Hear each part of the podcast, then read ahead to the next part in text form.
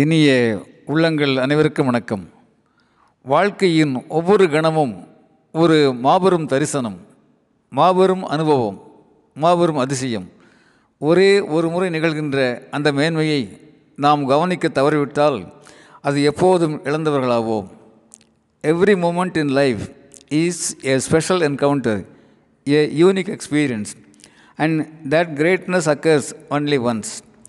If we let it slip away, we lose it forever. If we let it slip away, we lose it forever. பேசுகின்றார் ஜப்பானிய இலக்கிய மேதை பாஷோ.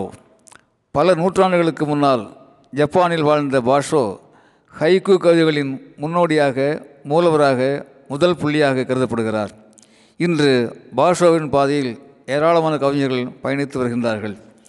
மூன்றே மூன்று வரிகள், ஒரு சில சொற்கள் என்கின்ற காரணத்தால் எழுதிவிடுவதற்கு ஏராளமான கவிதை கூட்டம் இன்றைக்கு எழுத்துலகத்தை ஆக்கிரமித்து கொண்டிருக்கிறது. ஆனால் ஹைகூ என்பது வெறும் 3 வரிகள் மட்டுமல்ல என்கின்ற ஞானம் இன்றும் பலருக்கு சாத்தியமாகவில்லை, கைகூடவில்லை. 3 அடிகளில் 5, 7, 5 என்கின்ற வரிசை முறையில் அசைகளை உடைய ஒரு கவிதை வகைதான் ஹைகூ என்று ஜப்பானிய இலக்கியம் பேசுகிறது. A poem with 3 lines of 5, 7 and 5 syllables is a haiku. நண்பர்களே, ஈரடியால் 3 உலகங்களையும் திருமால் அளந்தார் என்று புராணங்கள் கூறுகின்றன. மகிழ்ச்சி அடைகிறோம். ஆனால் 1.25 அடியில் உலகத்து மக்களின் மனங்களையெல்லாம் அளந்து வழிகாட்டி உயர்ந்து நிற்கின்றார் வள்ளுவர் என்பதை அறிகிற போது மேலும் மகிழ்ச்சி அடைகிறோம். ஆகவேதான் திருவள்ளுவர் நம்முடைய இலக்கியங்களுடைய ஹைகூவின் முதல்வர் என்று பல பேரால் கருதப்படுகிறார். ஹைகூ என்பது ஒரு தவம். அந்த தவத்தை உள்வாங்க நாம் கவனச்சிதைவின்றி காத்திருக்க வேண்டும். கவி மின்னல் பழிச்சிடுகிற போது அப்படியே உள்வாங்கி இதயத்துக்குள்ளே பதியம் போட வேண்டும். இதயத்தை மலர வைக்கின்ற ஆற்றல் கவிதைக்கு இருக்கிறது. அந்த வகையில் அந்த ஹைகூ வரிசையில் இணைகின்றார் கோவையின் சிறந்த கவிஞர்கள் ஒருவரான நம்முடைய ஐயப்பன் மாதவன் சொல்கிறார், ஆசையால் வாங்கினேன் புத்தர் சிலை என்று எழுதுகிறார். ஆசைகளை துறந்து, அன்பு மனைவியை துறந்து, அழகான குழந்தையை துறந்து, அதிகாரமிக்க அரசாட்சியை துறந்து புதிய பாதையற்ற பாதையில் பயணிக்க துவங்குகின்றார் புத்தர். துன்பம் என்றால் என்னென்றே தெரியாமல் வளர்க்கப்பட்ட ஒரு மனிதர்தான் புத்தர். ஒரு நாளில் துன்ப காட்சிகளை பார்க்க நேரிடுகிற போது துன்பப்பட துவங்குகின்றார் புத்தர். நண்பர்களே, ஒரு பொருளை ஆசையால் அல்லது அவசியத்தால் நாம் வாங்குகிறோம்.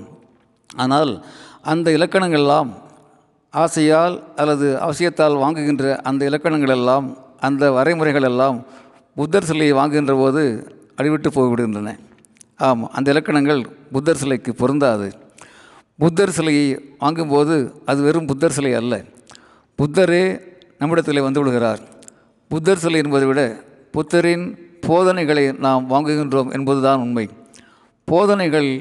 போதனைகளை உள்வாங்கியே புத்தரை நாம் நமதாக்குகின்றோம். புத்தர் நம் கண்ணில் படும்போதெல்லாம் நம்முடைய ஆசைகள் கேள்விக்கு உள்ளாக்கப்படுகின்றன. புத்தர் நம்முடைய கண்களில் படும்போதெல்லாம் நம்முடைய ஆசைகள் கேள்விக்கு உள்ளாக்கப்படுகின்றன. நியாயமற்ற ஆசைகள் அடங்கி போய்விடும் அல்லது அற்று போய்விடும். மனம் ஒரு தவோ நிலை பெறும். தவோ நிலை என்று சொன்னால் காவி உடையோ கற்றை சடையோ அல்ல. காவி உடை வேண்டாம், கற்றை சடை வேண்டாம், சாஸ்திரங்கள் ஏதுமில்லை, சதுர்முறைகள் ஏதுமில்லை, தோத்திரங்கள் ஏதுமில்லை, தூய மனமொன்றே போதுமடா என்ற பாரதியின் கவிதைகளை நினைவில் கொள்வோம். ஆசை அருமின் இசனோடாயினும் ஆசை அருமின் என்ற திருமூலரை துணைக்கிக் கொள்வோம். தூய மனதோடு தொடர்வோம் வாழ்க்கையை. ஆசை அருமின் ஈசனோடாயினும் ஆசை அருமின் என்ற திருமூலரை துணைக்கிக் கொள்வோம். தூய மனதோடு தொடர்வோம் வாழ்க்கையை. அன்புடன் அரங்க கோபால், இயக்குனர், CBI IAS அகாடமி, கோவை.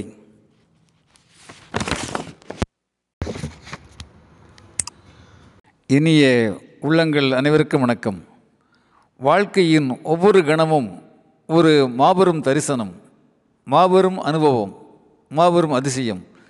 ஒரே ஒரு முறை நிகழ்கின்ற அந்த மேன்மையை நாம் கவனிக்க தவறிவிட்டால் அது எப்போதும் இழந்தவர்களாவோம். Every moment in life is a special encounter, a unique experience, and that greatness occurs only once. If we let it slip away, we lose it forever. If we let it slip away, we lose it forever. பேசுகின்றார் ஜப்பானிய இலக்கிய மேதை பாஷோ. பல நூற்றாண்டுகளுக்கு முன்னால் ஜப்பானில் வாழ்ந்த பாஷோ haiku கவிதைகளின் முன்னோடியாக, மூலவராக, முதல் புள்ளியாக கருதப்படுகிறார். இன்று பாஷோவின் பாதையில் ஏராளமான கவிஞர்கள் பயணித்து வருகின்றார்கள். மூன்றே மூன்று வரிகள், ஒரு சில சொற்கள் என்கின்ற காரணத்தால் எழுதிவிடுவதற்கு ஏராளமான கவிதை கூட்டம் இன்றைக்கு எழுத்துலகத்தை ஆக்கிரமித்து கொண்டிருக்கிறது. ஆனால் ஹைகூ என்பது வெறும் 3 வரிகள் மட்டுமல்ல என்கின்ற ஞானம் இன்றும் பலருக்கு சாத்தியமாகவில்லை, கைகூடவில்லை. 3 அடிகளில், 3 அடிகளில் 5, 7, 5 என்கின்ற வரிசை முறையில் அசைகளை உடைய ஒரு கவிதை வகைதான் ஹைகூ என்று ஜப்பானிய இலக்கியம் பேசுகிறது. A poem with 3 lines of 5, 7 and 5 syllables is a haiku. நண்பர்களே, ஈரடியால் 3 உலகங்களையும் திருமால் அளந்தார் என்று புராணங்கள் கூறுகின்றன. மகிழ்ச்சி அடைகிறோம். ஆனால் 1.25 அடியில் உலகத்து மக்களின் மனங்களையெல்லாம் அளந்து வழிகாட்டி உயர்ந்து நிற்கின்றார் வள்ளுவர் என்பதை அறிகிற போது மேலும் மகிழ்ச்சி அடைகிறோம். ஆகவேதான் திருவள்ளுவர் நம்முடைய இலக்கியங்களுடைய ஹைகூவின் முதல்வர் என்று பல பேரால் கருதப்படுகிறார். ஹைகூ என்பது ஒரு தவம். அந்த தவத்தை உள்வாங்க நாம் கவனச்சிதைவின்றி காத்திருக்க வேண்டும். கவி மின்னல் பளிச்சிடுகிற போது அப்படியே உள்வாங்கி இதயத்துக்குள்ளேயே பதியம் போட வேண்டும்.